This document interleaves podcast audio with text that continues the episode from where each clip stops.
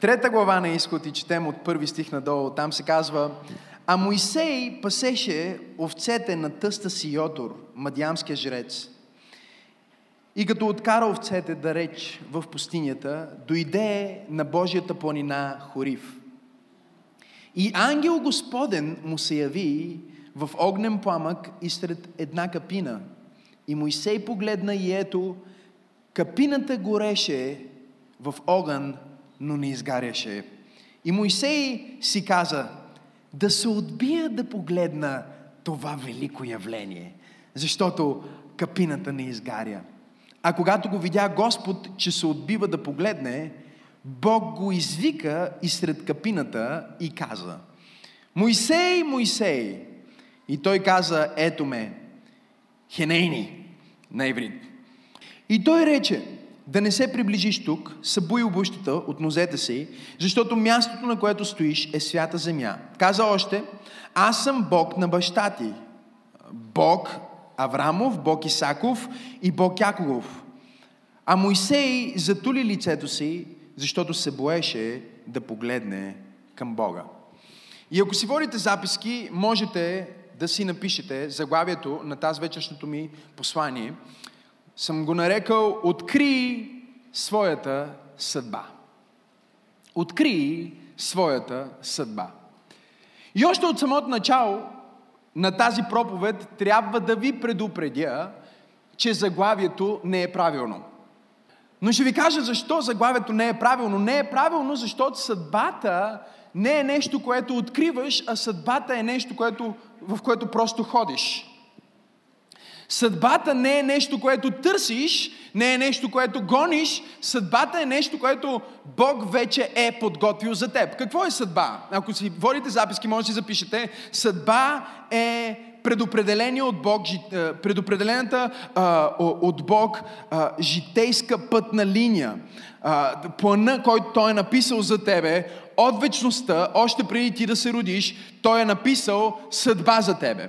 Нали? Имаме тази подговорка, писано е. Писано е било, може би беше писано или понякога казваме, ако не се случи, не е било писано така да стане. Или с други думи ние разбираме, че има някакъв план, има някаква цел, има някаква съдба за тебе. И нека да го кажа още от самото начало в тази проповед. Без значение как ти си стигнал тази вечер до това богослужение, как си попаднал в тази служба, кой те е поканил и след какви обстоятелства си достигнал до това да слушаш това послание. Бог има съдба за тебе. Той има цел за тебе и Той има план за теб. Той не те е поставил тук на тази земя безцелно, Той те е поставил със смисъл. И тази съдба и този смисъл се а, освобождават, те се изговарят, те се написват буквално в небето, още преди раждането на всеки един от нас. Ако погледнем Еремия, първа глава, от четвърти стих надолу, ние ще видим, а, Божието Слово ни казва, и Господ говори на Еремия и му каза, избрахте преди да те създам в майченото отроба и те определих преди да се родиш. Поставихте за пророк на народите. Тогава казах, ах, Господи Боже, ето не умея да говоря, защото съм дете, защото съм млад. Но Господ ми каза, не казвай, аз съм млад, защото ще отидеш при всеки, при когото те изпратя и ще говориш всичко, което ти заповядвам. Не се страхувай, защото аз съм с тебе, за да те избавям, казва Господ. Тогава Господ протегна ръката си и докосна устите ми и Господ ми каза, ето вложих Словото си в твоята уста. Виж, поставихте днес над народите и над царствата да изкореняваш и да разоряваш, да погубваш атакуваш и да разрушаваш, да съзидаваш и да насаждаш.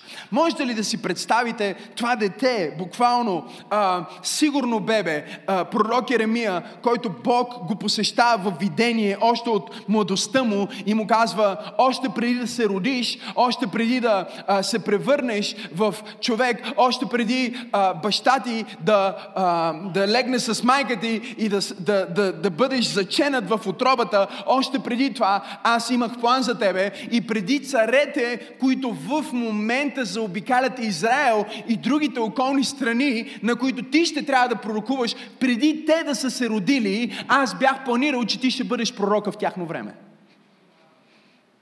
И не знам за вас, но на мен ми настръхват всички косми и, и косата ми добре, че има лак, иначе и косата ми сигурно би штръгнала нагоре, когато си помисля, че Бога, който е създал Вселената, Бога, който създаде всичко видимо и невидимо, още преди да създаде видимия свят, още преди да създаде земята, още преди да създаде първия човек, е помислил за тебе, дал ти е име, дал ти е цел, написал е план, сценарий, книга за твоя живот и е подредил в небесната библиотека библиотека.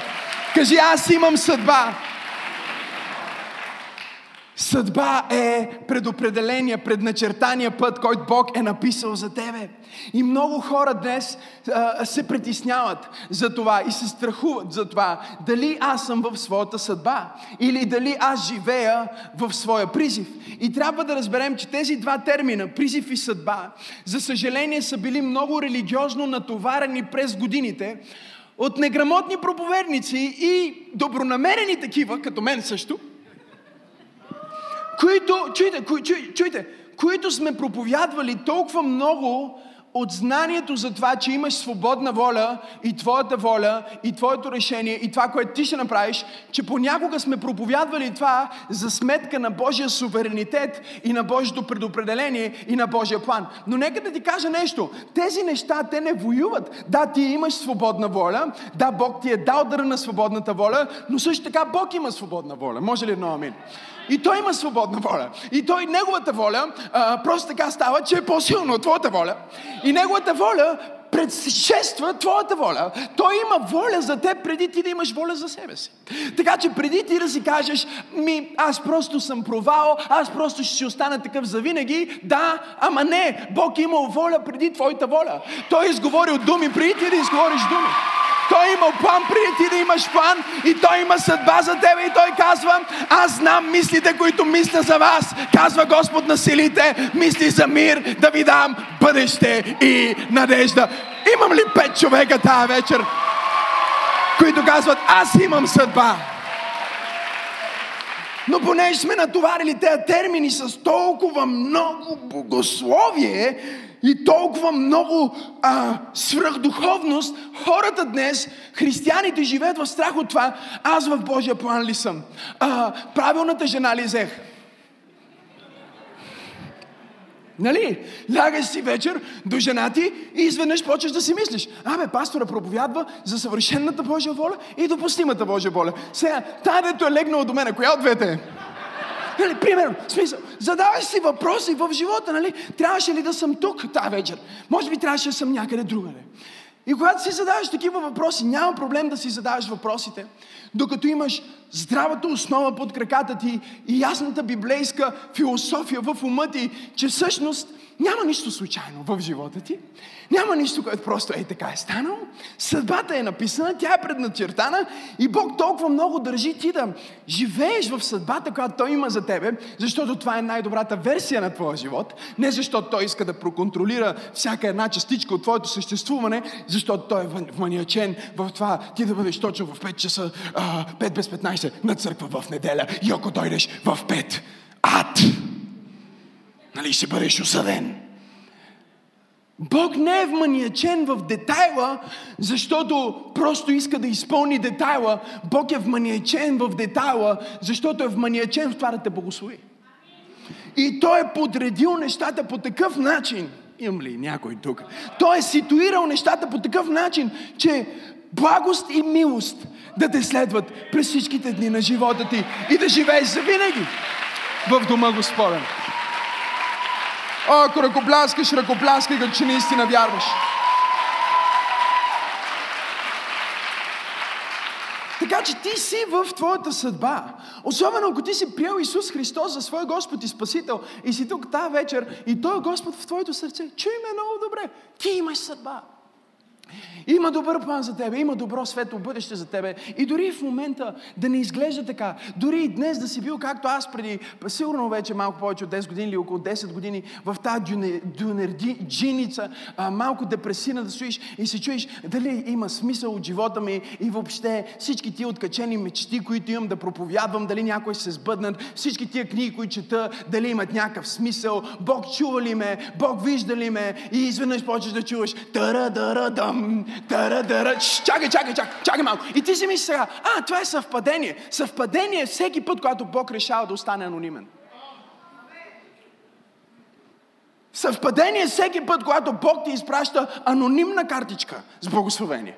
Анонимно послание, анонимно насърчение. Ти го наричаш съвпадение, Бог го нарича съдба. Ти го наричаш просто случайност, Бог го нарича план. Ти не си случайно тук. Това не е просто съвпадение. Всичко, което се е случило в живота ти до този момент, те е довело до този момент. Защото днес е твоя миг. Днес е твоя миг да получиш призив. Каква е ролята на призива? Ролята на призива е да изясни и да те върне обратно към центъра, да те върне обратно точно на пътя на твоята съдба, точно на пътя на предначертания план. Ако малко си се отклонил наляво или надясно, призива е като гласът на тая жена от Google Maps. И не знам защо всеки път решават, че трябва да бъде жена в Google Maps. Нали? Но, е, или в, в Maps и във всяка, почти абсолютно всички тези а, навигации, все жените говорят, може би а, са го взели от така Святия Дух, по-нежен, не знам по каква философия как са стигнали до там, но винаги една жена, която ти казва, нали, а, а, след 500 метра завийте надясно. Нали? След 500 метра завиете надясно и гледаш картината, чуриш се, правилно ли чух, неправилно ли чух, разбрах ли призива, не разбрах ли призива и бум, продължаваш направо. И какво става? Почва преизчисляване, започва рекалибриране, започва реорганизиране, започва пренареждане и казва, след 250 метра хванете първата отбивка. Имам ли 5 човека на това място? Които казват, Боже, благодаря ти, че не мога да се оплескам толкова много, че ти да нямаш ютърм за мене, да ме върнеш обратно точно там, където ме искаш. Благодаря ти, че не мога толкова много да се отклоня, че твоя глас да не ме стигне там. Може да съм като Моисей, в задната страна на пустинята да паса овце, но ти можеш да ме намериш дори там и да хвърлиш призив към мене. И всъщност призива не е един път, а призива е много пъти в нашия живот. Нали, някои хора казват, аз съм призван да правя това. Да, но ти не си само това. Ти си много повече от това, защото като вярващи и като християни, ние не търсим някаква финиш линия. Виждали, много хора си казват, добре, само ако прочета и тази книга, вече начи съм стигнал в призива. Нали? Ако отида на тази конференция и този проповедник ми положи ръце, тогава ще ми се разкрие призива. Ако се запиша и изучавам специално в тази семинария, е от тази семинария, нали, аз съм вече бил в 17 семинарии, но тази семинария ще бъде семинарията. Оттам ще дойде вече това откровение, което мен ще ме насочи в моето призвание. И всъщност това, което става е, че ние имаме една огромна група вярващи, които преследват своето призвание, вместо да преследват Бог. И ако ти преследваш твоето призвание, не преследваш Бог, това е най-добрият начин да излезнеш от призива. И да излезнеш от съдбата си, защото ти си превърнал собствения си план и собствената си идея за това какво ти трябва да постигнеш и къде ти трябва да свършиш в идол. И затова аз съм тук, за да проявявам на някой в църква проложение да кажа, няма един призив. Има много призиви, които те връщат към съдбата ти, които те връщат към предначертания план. И няма момент, в който Бог казва, опа, спирам с призива към тебе, или спирам с призванието, спирам с това да те притеглям. Защото не знам за вас, но аз винаги се чувствам като че добре съм, ама има на къде. Нали, а, да, имам подобрение в тази област на живота ми. А, фитнеса ми, тялото ми е по-добре от преди две години. Отслабнал съм, във форма съм, дигам повече килограми, имам мускули, но не съм като този дет вчера го срещнах в, в фитнеса един. смисъл, видях го този човек и си казвам, о Боже Господи, слава на Бога, имам прогрес, добре, че съм, нали, смисъл, ще работиме по този въпрос. Но дори когато стана като него, имам не 6 пака, 8 пак или 12 пак или не знам колко пак там, фаянси, плочки и всякакви такива а, екстри и се чувствам феноменално в физически, в, физически. Това не значи, че окей, сега спирам, вече си открих призива, сядам си на диванчето да гледам сериалчета, защото много бързо ще излезна от моята съдба. И всички тия проповедници, които проповядват мазна благодат, в смисъл, това е благодат пълна с глутен. това е благодат двойно, двойно олио. Това е благодат препържена. Това е благодат смазна благодат. Някой ще каже, ето, пастор Максим отново дойде с нов термин. Нека да използвам богословския термин на Дитрик Бонхофер, който казва, че това е ефтина благодат. Това е фастфуд благодат. Когато ние използваме Божията благодат за оправдание на нашето нестарание или на липсата на усилие в нашия живот. Благодата оперира в своите най-низки вибрации, когато трябва да поправя твоите грешки. Не, че не е благодат, пак е благодат, просто е най-низката форма на благодат. Аз не съм баща, защото сменям памперси. Това, че сменям памперси е част от това да бъда баща. Но слава да бъде на Бога, след известно време ще спра да сменям памперси. Или поне се надявам, когато дъщеря ми стане на 23, да не каже кака. Не, не ме разбирайте погрешно. Аз обичам толкова много моята дъщеря, че бих направил дори това за нея, но това би било най-низката форма на благодат и най-низката форма на бащинство от моя страна. Така че това, че упрощението на греховете и оправянето на оплескванията, които ти правиш и объркванията ти, е част от Божията благодат, е безспорно. Това, което казваме е, че това е най-ефтината, най-низката а, вибрация на Божията благодат. Това е най-низкото ниво на опериране на Божията благодат най-високото ниво на опериране на Божията благодат е когато ти правиш подвизи и казваш, че това е чрез Божията благодат. Обаче Бог не ти е баща само защото ти оправя памперса, Бог ти е баща, защото те учи, Бог ти е баща, защото те снабдява, Бог ти е баща най-вече, защото те дисциплинира чрез Неговото Слово, Бог ти е баща, защото изгражда в теб своя собствен характер, Бог ти е баща, защото носиш Неговите черти и никой не може да ги извади от тебе, Бог ти е баща, не просто защото ти оправя бъркотиите. И всеки път, когато призива дойде, призива е всъщност едно божествено потикване към това ти да се върнеш обратно точно там, където трябва да бъдеш в книгата. За коя книга говориш, пасторе? Говоря за тази книга, за която Давид говори в Псалми. Вижте какво казва Давид. Той казва, славяте, защото удивително и чудесно съм създаден. Чудни са твоите дела и душата ми превъзходно знае това. Моите кости не са били скрити от теб, когато съм бил създаден тайно. Бил съм образуван в дълбините на земята. Твоите очи видяха как произлязох и в Твоята книга се записаха всички определени за мене дни, преди да съществува нито един от тях. Колко трудни за разбиране за мене са Твоите замисли, Боже колко са многобройни те. Давид казва, Боже, когато си помисля за това, че ти си записал всеки един мой ден в Твоята книга, преди да съм имал дори един ден на тази земя, колко много мисли имаш за мен. Колко много мислиш за мен. Бог мисли за теб повече, отколкото ти мислиш за себе си. Него го е грижа за теб повече, отколкото теб те е грижа за теб. Него го е грижа за твоето семейство повече, отколкото теб те е грижа за твоето семейство. Той е седнал и е написал детайлно за деца децата ти, за семейството ти. И той не иска да допусне ти да излезнеш. Той ще ти даде призив, за да влезеш в съдбата. Когато моята съпруга забременя първия път, аз веднага реших, че искаме да имаме момче. Защо? Не знам. Нали? Просто това е начина. В смисъл така мислиме, патриархално. Момче, искаме момче и разбира се, името трябваше да е Максим. Бяхме решили, че ще бъде момче и ще бъде Максим Асенов. И, и това беше нашия план. Но колко много са твоите мисли, Господи, за мене? Колко мисли ти, колко повече мисли мислиш за мене и колко по-добри планове имаш ти за мене. И край ние си вървиме в този план. Жена ми, разбира се, се навива, защото е добра жена. нали? Но можех да усета нещо вътре в нея, което ми подсказваше, че може да не се получи точно така. Но както и да е, и се намираме в Рим и сме а, ранна бременност, още не може да го видим пол, нищо, нали, съвсем рано беше. И сме там в Рим. А, заведох пастор Тери покрай рождение ден малко на разходка там. И, и стоим. И спим една вечер. И сънувам, че съм в едно родилно.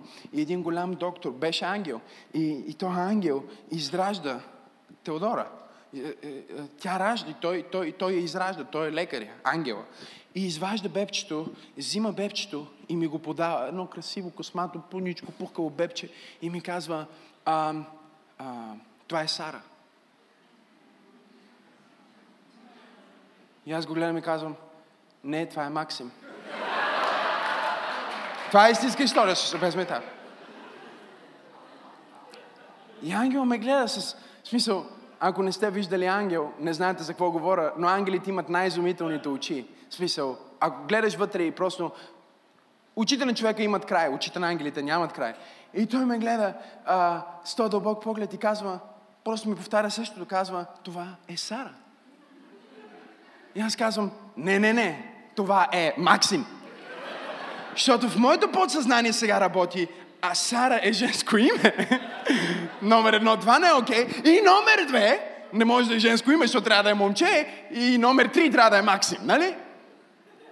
И ангел погледна за трети път и този път ми каза, Максим, това е дъщеря ти Сара. И ми я даде в ръцете, аз я хванах и се събудих от съня. И бутам жена ми и казвам, имаме проблем.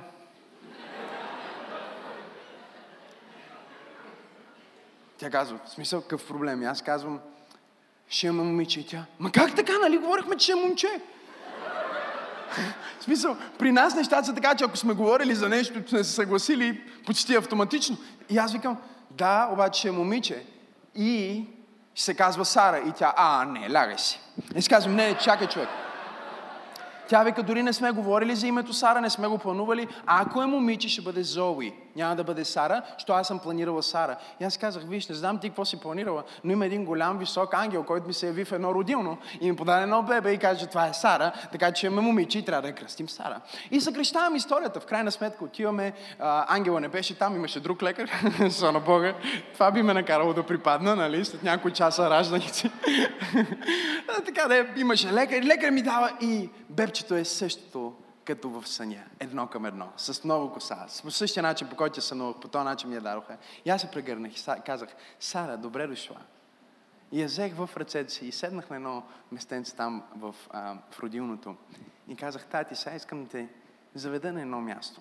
Знам, че ти идваш от, от друг свят. Но сега искам да ти покажа, че в този свят е, има също Божие присъствие. И започнах се моля върху нея. И посветих там на това място на Господа и казах, Боже, това, което си ми дал, аз го посвещавам на Тебе и ти благодаря за дара на живота в лицето на това дете. Сега, защо, защо разкажеш всичко това, пасторе? Не просто защото е емоционално, защото това говори за това, че Бог има нещо написано. Той си има нещо написано, Той е написал името, Той е планирал как да бъде. И той иска тя да бъде по този начин. И сега някои от вас се страхуват за това, дали са в плана и дали са в съдбата. Нека ви кажа, ако не сте в съдбата, Бог ще направи всичко, което трябва, за да ви сложи в съдбата. И всъщност твоя фокус не трябва да бъде толкова в това да търсиш призива, колкото в това да търсиш Бог. Защото докато ти търсиш Бог, Бог винаги ще върне обратно към съдбата и към целта и към плана и към благословението, което Той е подготвил за теб. И няма нищо, което е в състояние да спре твоя баща да направи това, което трябва да направи в твоя живот. Ако трябваше изпрати ангели, ако трябваше изпрати откачени проповедници, ако трябва, ще направи каквото трябва, за да ти да бъдеш всичко, което Той е планирал ти да бъдеш. Защо не му дадеш едно истинско дарение на ръкопляскане, като че вярваш в това? Моисей е най-великият пример за съдбовност, сигурно в Библията. Живота му е като филм. И аз си мисля някакси понякога, че живота на всеки един от нас е като филм. И това не е филм без сценарий. Това не е филм импровизация, това е филм, чийто сценарист и режисьор е самия Бог. Той има план. Той има цел, той има намерение. И всяко нещо, през което ти минаваш, е важно да го разглеждаш като част от пъзела, който може би не разбираш. Но трябва да знаеш, че ако минаваш през това, имаш нужда от това. И Бог не работи просто върху твоя призив, а Той работи върху тебе. Много хора казват, о Боже, аз искам да направя това или искам да направя другото, търсят своето призвание. Много християни а, са объркани в това. Те казват, сега ще се затворя на едно място и ще се моля и ще си търся призива и докато не си намеря призива, няма да излезна. Не, не, хванал си го наобратно. Призива намира теб, не ти призива. И ако има едно нещо, номер едно нещо, което може да ти попречи ти да откриеш призива, за да бъдеш в съдбата ти, номер едно е да търсиш призива повече, отколкото търсиш Бог. Всеки път, когато ти търсиш повече какво ти можеш да направиш за Бог, отколкото да наблюдаваш това, което Бог прави вътре в теб, Това доказва, че ти не си разбрал правилно менталитета на твоя баща. Твоя баща не го касае просто как той може да използва теб. Него го касае какво ще изгради вътре в теб. Защото Бог може да те използва само толкова, в толкова големи неща, колкото предварително е изработил вътре в теб, в твоята душа, в твоя характер, в твоя дух, в твоя ум. Така че докато ти работиш върху живота ти, Бог работи върху теб, защото Бог гледа на теб като по-ценно нещо от всеки дар, който ти можеш да му дадеш. От всяка творба, която ти можеш да създадеш за него и от всяко постижение, което можеш да му посветиш. Бог казва, благодаря ти за всичко това. Аз планирах всичко това, но повече от всичко аз изграждам теб, аз изработвам себе си в теб и аз те подготвям да бъдеш всичко, за което съм те създал да бъдеш. И всеки път, когато ти не искаш да действаш с Бог в процеса, а искаш да изпревариш призива на Бог и да бъдеш избавител преди да си бил овчар, можеш да се окажеш убиец. И това е което стана с Моисей.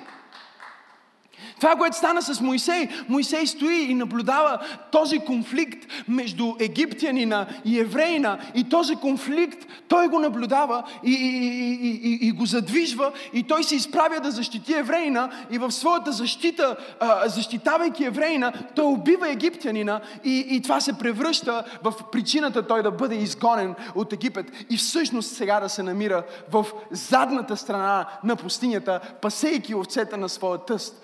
Йотор. Той се намира там, защото той е поискал да бъде освободител преди да е бил овчар. И това, което ти трябва да разбереш в твоя живот, е, че има неща, които Бог изгражда в твоя характер, преди да те постави на мястото, за което мечтаеш и да ти даде пробива, който виждаш. Да, мечтата ти е от Бог. Да, съдбата ти е от Бог. Да, Бог хвърля топката там, където иска ти да бъдеш след 5 години, но също така Бог работи върху тебе точно сега. И Той иска да те усъвършенства сега, защото Той си казва, Моисей, аз искам да те изграда не просто да бъдеш избавител, който да избави хората с силна ръка. Защото аз имам достатъчно силна ръка да избавя моите хора. Аз нямам нужда от теб ти да бъдеш избавител с силна ръка. Аз имам нужда от теб да бъдеш овчар. Затова сега ще отидеш в пустинята и ще пасеш овце. Защото ако не можеш да се справиш с едно стадо овце в пустинята, не можеш да се справиш с 3 милиона и половина хора в пустинята за 40 години. Кажи, аз имам съдба. Така че призива идва да те рекалибрира, призива идва да те върне към съдбата на Бога и най-голямата грешка, която можеш да направиш е да търсиш призива и да се бориш за призива, вместо да търсиш Бог, твоето общение с Бог и твоето познаване на Бог. Втората грешка, която много хора правят, е, че когато те а, усетят по някакъв начин, че имат съдба, това, което ще стане с тебе в края на тази проповед, вярвам, когато те са вдъхновени за това, че има план за техния живот и този дух на вяра се издигне в сърцето им, те искат моментално да се изстрелят и да вършат подвизи, без да имат основа. Кажи основа. И основата, на която Бог работи всъщност, е това да бъдеш посаден в общност. Кажи общност. Общността а, а, е гръбнак. И използвам думата общност, а не думата църква, защото ако използвам думата църква, моментално вие ще мислите само за героите от Новия Завет. Но ние виждаме също в Стария Завет, че Моисей постигна всичко, което Бог планира за него чрез общност. Още когато той беше изгонен, той намери дом, от който стана част. Той намери църква, от която стана част. Намери нещо, на което да се посвети. Ох, тази мръсна дума посвещение.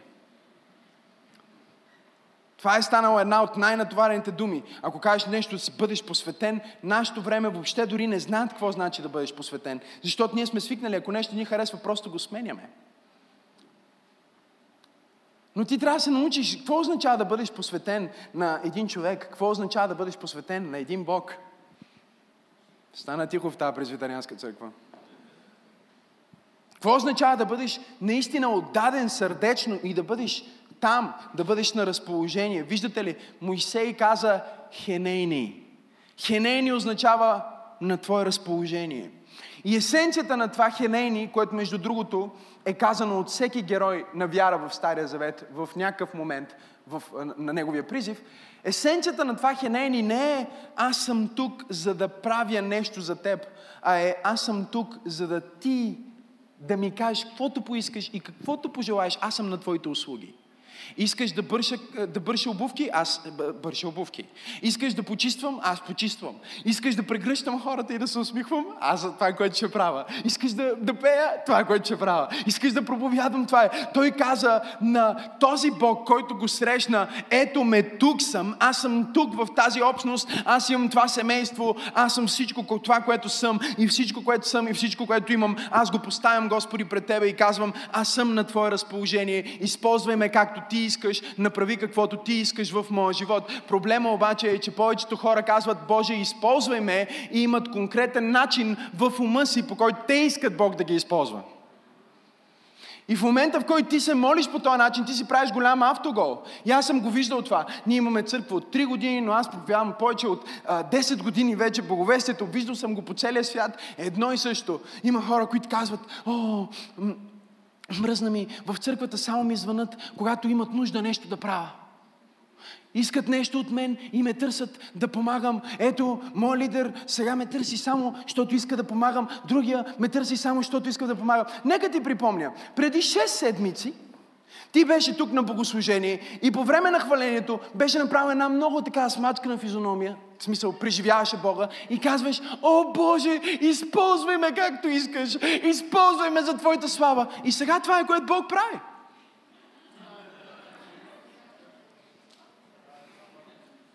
Обаче Бог ти е казал сега след, чрез твоя лидер, можеш да почистиш туалетната, а ти си очаквал, че Бог ще каже, я вземи микрофона.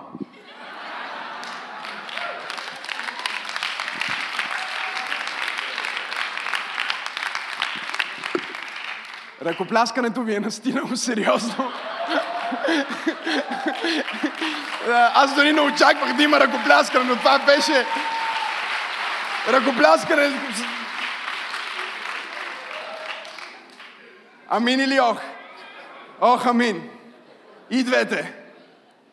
Така че ти се молиш, кажеш, о Боже, призови ме, Боже, използвай ме за каквото пожелаеш, използвай ме както искаш. И след това лидерът ти на група ти звъни и ти казва, хей, можеш ли ти да водиш групата? И ти започваш да мрънкаш и да се опакваш, о, ето той ми звъни да возда групата, не ме пита как съм, нито ме пита какво правя, нито ме пита аз през какво минавам, а директно ми казва да вода групата. Виж какво прави, не знам тази църква, не ги е грижа достатъчно за хората. Не бе, ти си казал на Бог да те използва. Тук беше, в тази зала, точно тук, на шестия ред, стоиш и те така и ревеше, каже, о, използвай ме, Боже! Употреби ме, Боже! И сега Бог те употребява. Мислих си за това съвсем наскоро, защото едно момиче ми честити рождение ден ония ден. И тя е българка, но живее дълги години в, а, в чужбина. И ако гледаш това, Бог да те благослови. Но тя се спаси, гледайки проповеди онлайн. И повярва в Христос. И мисля от Франция или откъде бяха. Е, Италия, окей, okay, близо бях. А, от Италия повярва в Бог и казва на майка си, виж какво, искам да се дигнем от Италия и да отидем в църква пробуждане, за да там да приема Христос, да се моля с молитва за спасение и просто да предам живота си на Бога. И идват от Италия и ние се срещнахме тук. И е, тя ми пише периодично в Инстаграм за нещата, които Бог прави в живота им. Наскоро брат и падна от много високо място, щупи си гръбнака, не му даваха шанс да оживее, мислиха си, че дори да оживее ще бъде зеленчук. И вчера той ми изпрати гласово съобщение да ми честити рождения ден след молитва. Бог докосна и той е жив и вярваме, че ще бъде съвършено здрав и ще ходи и ще тича в името на Исус.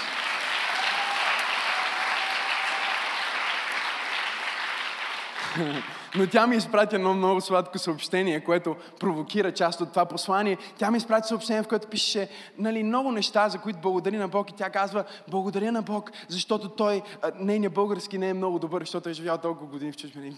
Благодаря на Бог за това, че така хубаво се възползва от теб за църквата и за всичко, което правиш. И аз си казвам, да, точно това е думата. Нали, понякога ние използваме тази дума, казваме, о Боже, искам да му употребиш. Нека да ти кажа тази дума както е. Бог иска да те ползва. Той иска да се възползва от теб.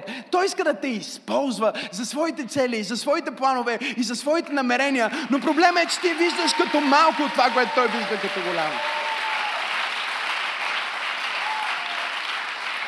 Проблема е, че ти класифицираш призива. Ти казваш, окей, ако е призив да седа пред, една, пред един горящ храст, не искам. Но ако е призив да изведа 3 милиона, искам. Но въпросът е, че призива да изведеш 3 милиона не идва пред 3 милиона, а идва когато си сам с Бога в пустинята, в най-трудния момент на твоя живот. Той те среща и ти казва, знам, че си зле, знам, че си объркан, имаш репутация на убиец, но аз съм специалист в това да изтривам доказателства. И ето какво искам. Искам ти, убиеца, Моисей, да се върнеш в Египет и да изведеш 3 милиона и половина човека от робството на фараон. Ти искаш аз да изцеля, а аз искам да те използвам, защото докато те използвам, аз ще те изцеля.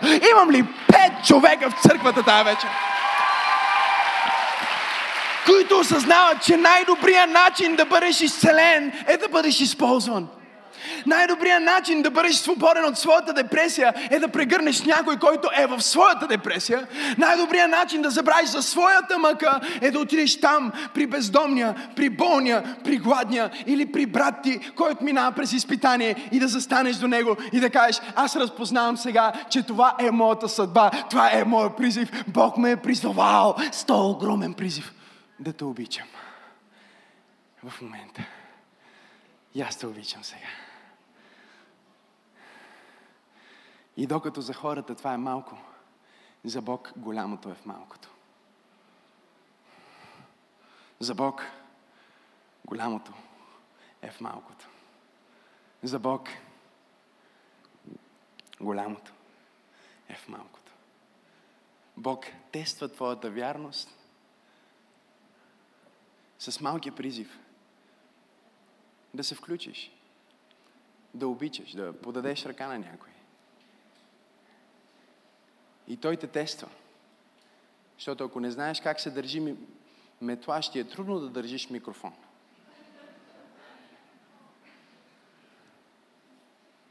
Но ние предпочитаме да се оправдаваме и да отхвърляме неща, които идват към нас като нужди, които виждаме. И да се правим, че това е случайно и не знаем, че това е съдбовно. Предпочитаме да си задаваме глупави въпроси. Дали той човек беше за мене? Да, Що го срещна от 7 милиона точно него? Съдба, кажи съдба. Каза, дали трябваше да бъда в тази църква или в друга църква? Ами тук си. В момента.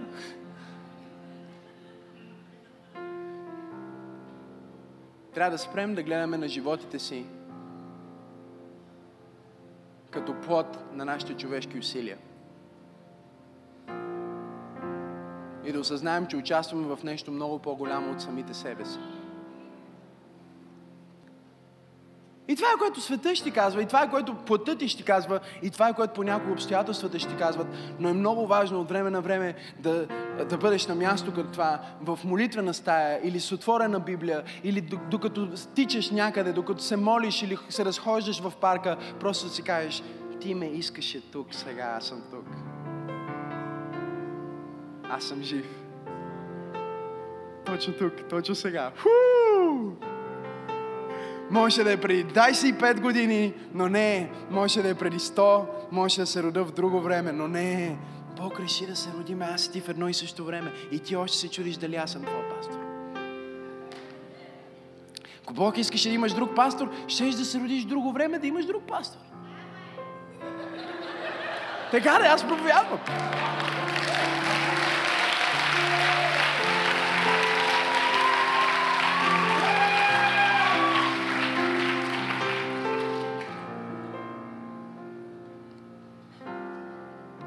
Третата причина хората да не виждат своя призив, свършвам с нея. Цялото хваление, ако излезете, за да мога да свърша наистина. Не можеш да хванеш призива по някой път, защото си твърде ангажиран. Кажи твърде ангажиран си. Не можеш да му обърнеш внимание. Разбирате ли? Искате ли да ви обясна нещо? Чуйте, нека ви обясна нещо. В пустинята, във времето на Моисей, не беше необичайно явление да има горящ храст. Вие не чухте това, което казах.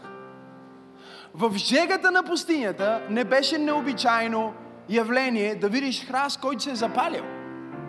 Сух храст, който просто се е запалил. Не беше най- най-великото явление. Явлението изглеждаше обичайно на пръв поглед, но когато Моисей се приближи, Библията ни казва, когато Моисей видя, когато а, а, Моисей обърна внимание и си каза, ще се приближа, за да погледна по-внимателно, Бог погледна и каза на Моисей,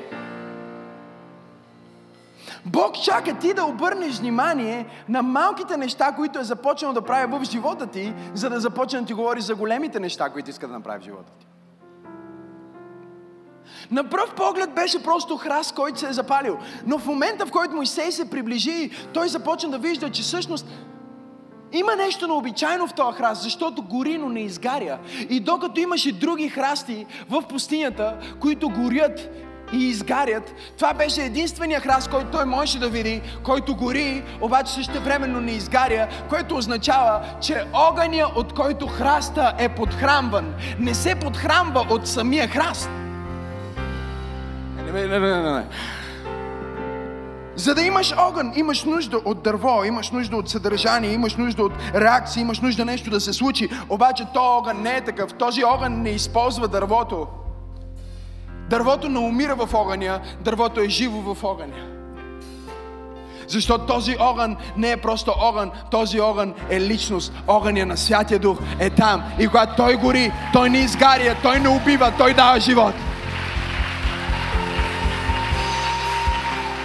Погледни човек от му кажи, погледни човек от му кажи, обърни внимание.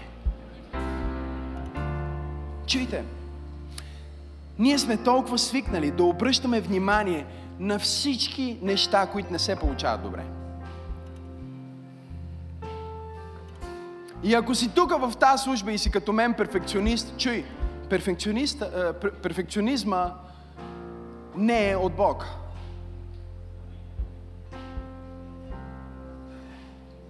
И сега ще обясня какво казвам. Отличието Духът на отличие и чистота е от Бог. Перфекционизма не е от Бог. Перфекционизма идва от страх и желание за контрол. Отличието идва от плода на духа.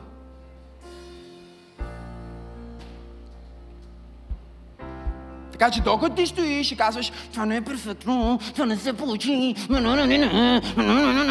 тук съм в задната страна на пустинята.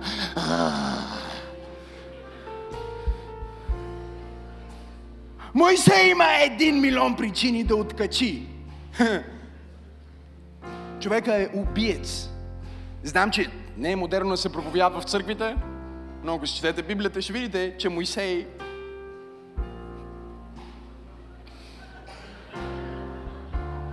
автора на първите пет книги на Библията. Насърчително е. Има шанси за теб.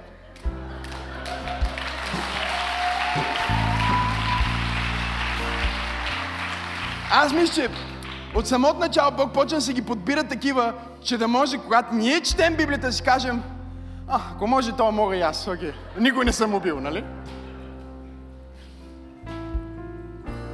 И Моисей има всички причини да е там и да се обеси в задната страна на пустинята и просто да се оплаква и да говори за това колко е зле живота ми и как Бог ме оставил и как всички тия истории, които чувах от дойката си и които чувах от сестра си и всички тия легенди за великия Бог на огъня, за великия Бог, който е творец на небето и земята, за Бог на баща ми, за Бог на дедите ми, които не съм виждал, които дори не познавам, че то Бог има план за мен. Всичко това са пълни глупости, защото в момента аз трябва да паса старото на Йотор. И Йотор означава неговото изобилие.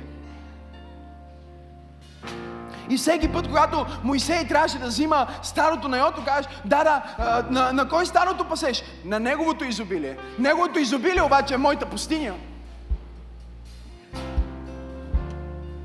На него му се е получило, човека живее добре, той е мадиамския жрец, а аз просто паса старото му в пустинята. И сега съм в пустинята с овце и се разхождам и не знам какво става, обаче попадам на тази планина и виждам нещо необичайно и не позволявам на моето разочарование да ми попречи да видя малкото нещо, което може би Бог прави в живота ми. Аз се хвана за този малък огън, аз се хвана за този облак с размера на човешка ръка, аз ще се хвана за крайчето на неговата дреха. Аз ще се хвана за малкото нещо, което хората презират и ще кажа, че голямото е в малкото и аз няма да пренебрегна малкото, а ще оценя това, което Бог прави в моят живот. О, имам ли пет човека, които разбират това, което проповядвам? Не го обясна, не го обясна. Трябва да спреш да говориш за всички тия хора, кой му остави, кой ме предаде, кой стръгна, кой как ми заби нож и след това тегли надолу така, завъртя, после така, после ме накова, после ме обърна и отпред ме накова и как ме предаде, и как ме прецака, и как ми се парите. Трябва да спреш да говориш за всички тия хора, да спреш да мислиш за всички тия неща и да видиш хората, които все още са в твоя живот, да видиш хората, които Бог е изпратил на твоя страна и да кажеш, Боже, Боже, благодаря ти за този човек. Няма много други, ама имам един верен.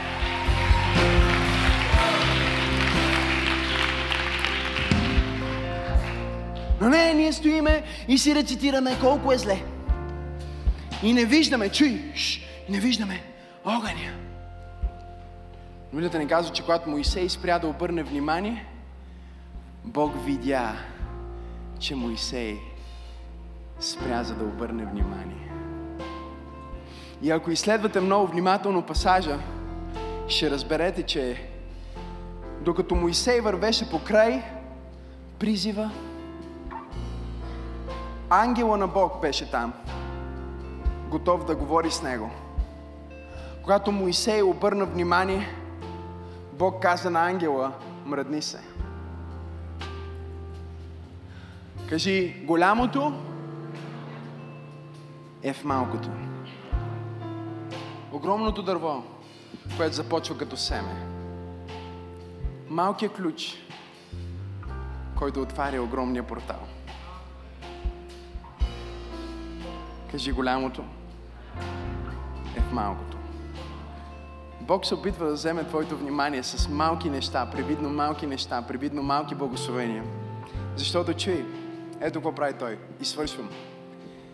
Той взима голяма изненада, голямо благословение, огромна съдба, помазание и призвание и го пакетира в мизерна малка опаковка. Знаеш ли защо?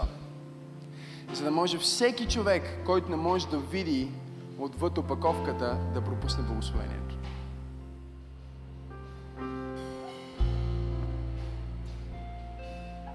Чуда се дали ще разопаковаш малкото нещо, което Бог сега ти е поверил. Защото ако разопаковаш тая жена, може да се окаже, че това е най-добрата жена на света. Ако разопаковаш този бизнес, може да се окаже, че това е твоя бизнес. Ако разопаковаш една от тия групи в църква пробуждане, може да се окаже, че това е твоята група и там ще срещнеш твоя партньор в живота, твоя съпруг, твоята съпруга. Не дай да пропускаш призива, защото очакваш нещо грандиозно, а Бог го обви в нещо малко, за да изпита. Дали твоето посвещение е към теб самия? Ще обърнеш ли внимание на огън, който не те ползва? Не го ползваше Моисей, нито може да ги яде тия капини в огъня, нито му е нужно в жегата на пустинята да се топли от огъня. Той няма полза от огъня, но пак спира при огъня. И на мен ми се струва, като че всеки път, когато ти нямаш полза и въпреки това откликваш на нуждата на нещото, което вярваш, че Бог прави и не го пропускаш и не го считаш за обикновено, Бог казва, ти си изчетнал нещо малко за голямо и аз ще счета тебе за голям и ще използвам по значим начин, по голям начин в историята и в живота на десетки и на хиляди и на стотици хиляди. Може ли да дадеш едно дарение на ръкопляскане на Бога? Come on! Като че вярваш.